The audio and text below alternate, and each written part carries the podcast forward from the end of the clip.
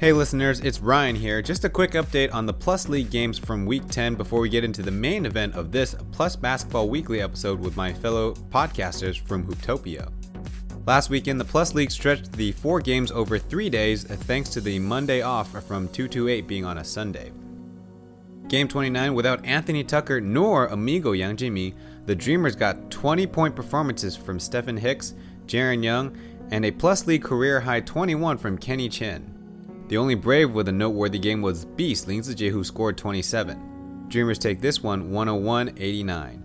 That night, a back and forth scoring exhibition between the Lioneers' LaDante Henton and Pilots' Davon Reed.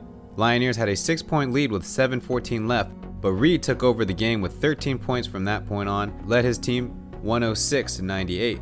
43 points in all for Reed sets a new Plus League single game high.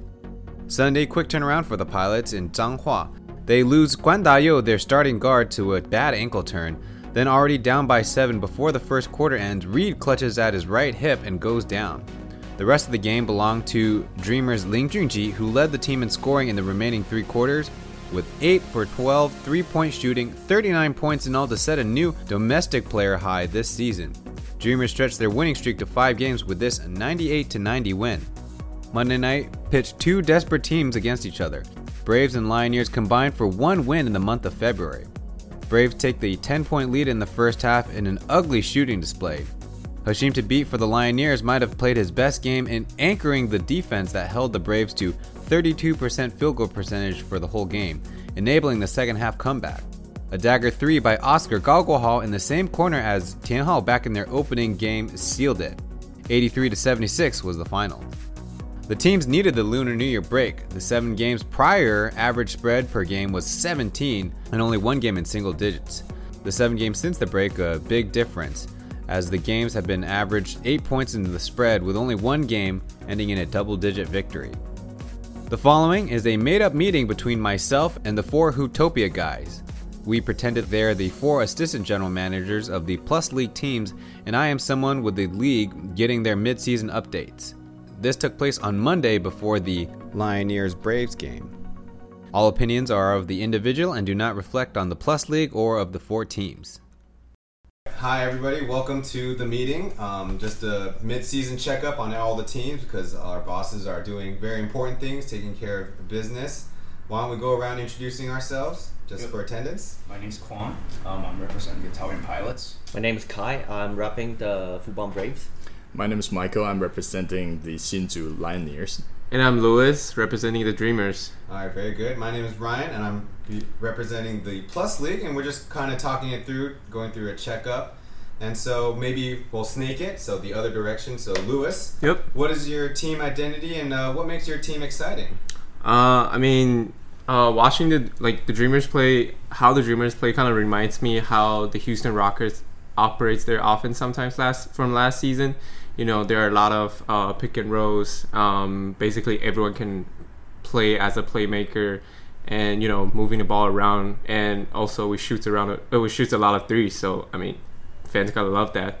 Awesome. Well, moving on. Uh, the identity I found uh, in this team is that it's, this is a team full of characters. And yeah, just think about it. It has the tallest player, it has the, the player with the highest talent, and it has it has the player that probably has the most promising future. So yeah, just hope and characters. That's what I see in this team. All right. Um, Fubon Braves is a team that is mostly associated with um, competitiveness, ambition, and ultimately winning. 'Cause ever since the inception of the team, um, Fubon Braves have has always been aiming um, to be the best team in um, whatever league they're in, and this is not an exception. Um, they have the experience, um, they have um, the skill, they have the talent uh, to win it all, and so far they're doing pretty well.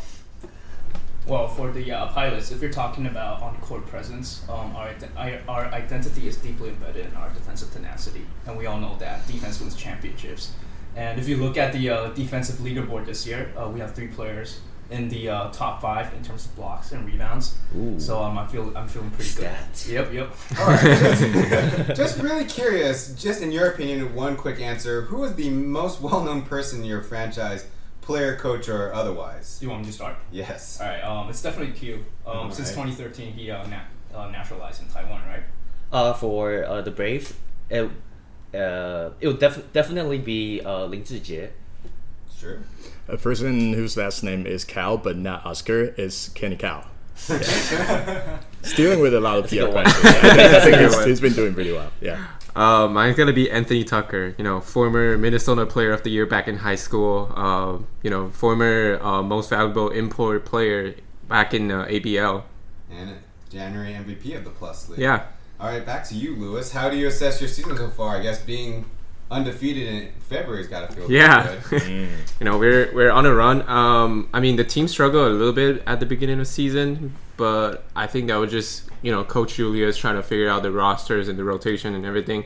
And as the season goes on, you know, you see more and more players like uh, stepping up. You mentioned about Achi, and then Kenny Chen, and then the uh, even Lee Dewey, you know, stepping up their game, and you know, really showing up there, that they can be the difference maker. You know, at the, towards the end the end of the season, and I'm just excited to see that. You know, we beat the Braves like two times in a row, so we're in a really good shape right now. Okay, uh, the Lioneers definitely um, not at their best form in the season so far. But I'll say that just like, like like Kenny said, well, young players need time. And on the other hand, well, I believe this team has the most haters and as well uh, most fans. And when you get both fans, right, it's a- anyway a good thing. That just reminds me that Kobe Bryant commercial, right? Love me or hate me. Yeah, I think it's exact that situation. I see. Uh, for my team, the Fubon Braves, um, I think we're in a pretty good shape right now. We're 11 and 4, um, currently the number one seed in the entire league. So um, we'll just have to see um, how it goes. Yeah, for us, I think we're right at where we want to be. Uh, people thought we were gonna be bad this year in the beginning of the season, Yep. but um, we're the two seed right now uh, with a nine and seven record, two point five games behind the uh, Fubon Braves. So why we're right within their striking distance to nab the number one seed. But to think about what happened yesterday, a couple injuries to the team, a lot of net, a lot of guys kind of shorthanded. Yeah. So the pilots, I mean, certainly doing fine in the record books, but having concerns of your own. But let's go around and talk about just to make sure you guys all pay attention to what's going on in the what other teams give you guys the most problems in the matchup? Well, I'd be remiss to say if, if it's not the uh, Fubon Braves. If you just like look at the uh, if you, if you look on paper, our biggest strength is our interior defense. But Fubon also have a premier front court lineup, so that kind of works against us. So we're trying to figure that out still. Um, for us, um, it would definitely be the um, Dreamers. Um, so far, the Dreamers has um, beaten the the Braves two times. Um, that's two out of four total losses in the entire season. Um, uh, to me, I think even though they have been the the most uh, tenacious um, opponents that we've faced, we have faced, um, but um, personally, I think most of the uh, most of those losses came from a flu- fluke. So I don't expect them to continue dominating us like under the paint and Wow. from be- beyond the arc. Uh, so yeah, that's my take. Wow. Cool take. I don't mean to make uh, the Braves like the arch enemy to anyone else, every, uh, everyone else, but uh, I, I gotta say it's Fubon, the Fubon Braves, because uh, I'll say that their foreign players happen to have the uh, some problematic uh, skill sets against uh, our foreign players uh, while I'm representing the Lioneers. But I gotta say that it's not just the only factor that kind of gives them this edge over uh, over, over us. But, uh, they seem to have like something like uh, veteran uh, advantages, and they, they have some depth in their on their roster. Definitely, yeah. So I'll say that they're the toughest. You're just gonna overlook the team that you have no wins against, the Dreamers. yeah, I almost forgot that we just got one W from the Braves, but yeah, still That's a fluke as well. big one. Um, but yeah, uh, for me, I would say the uh, Taoyuan pilots will be our biggest problem on the court. Um, you know, um, as the matchup in um, head to head records, like I don't think we have got any.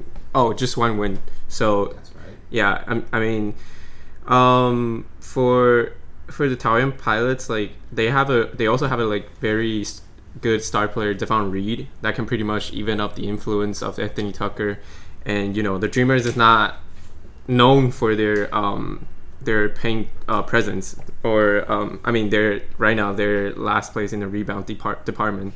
So the pilots can easily like expose the this I guess like flawed with um, Kareem Jack and Quincy Davis in the paint.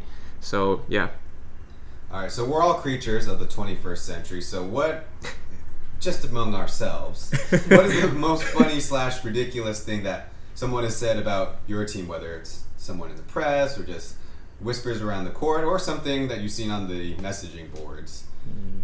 I mean, I mean, I think I've seen like messages talking about um, uh, the, the the Braves are actually like the kryptonite of um the the Dreamers. Like um, I think like two months ago they haven't like uh, we haven't won any games like against them. But you know, as Chinese New Year comes around, everything figures out. Like we beat we beat them two times in a row. That just showed them like how, you know, because in terms of the matchup, I think the Dreamers definitely had the highest chance of beating the Braves.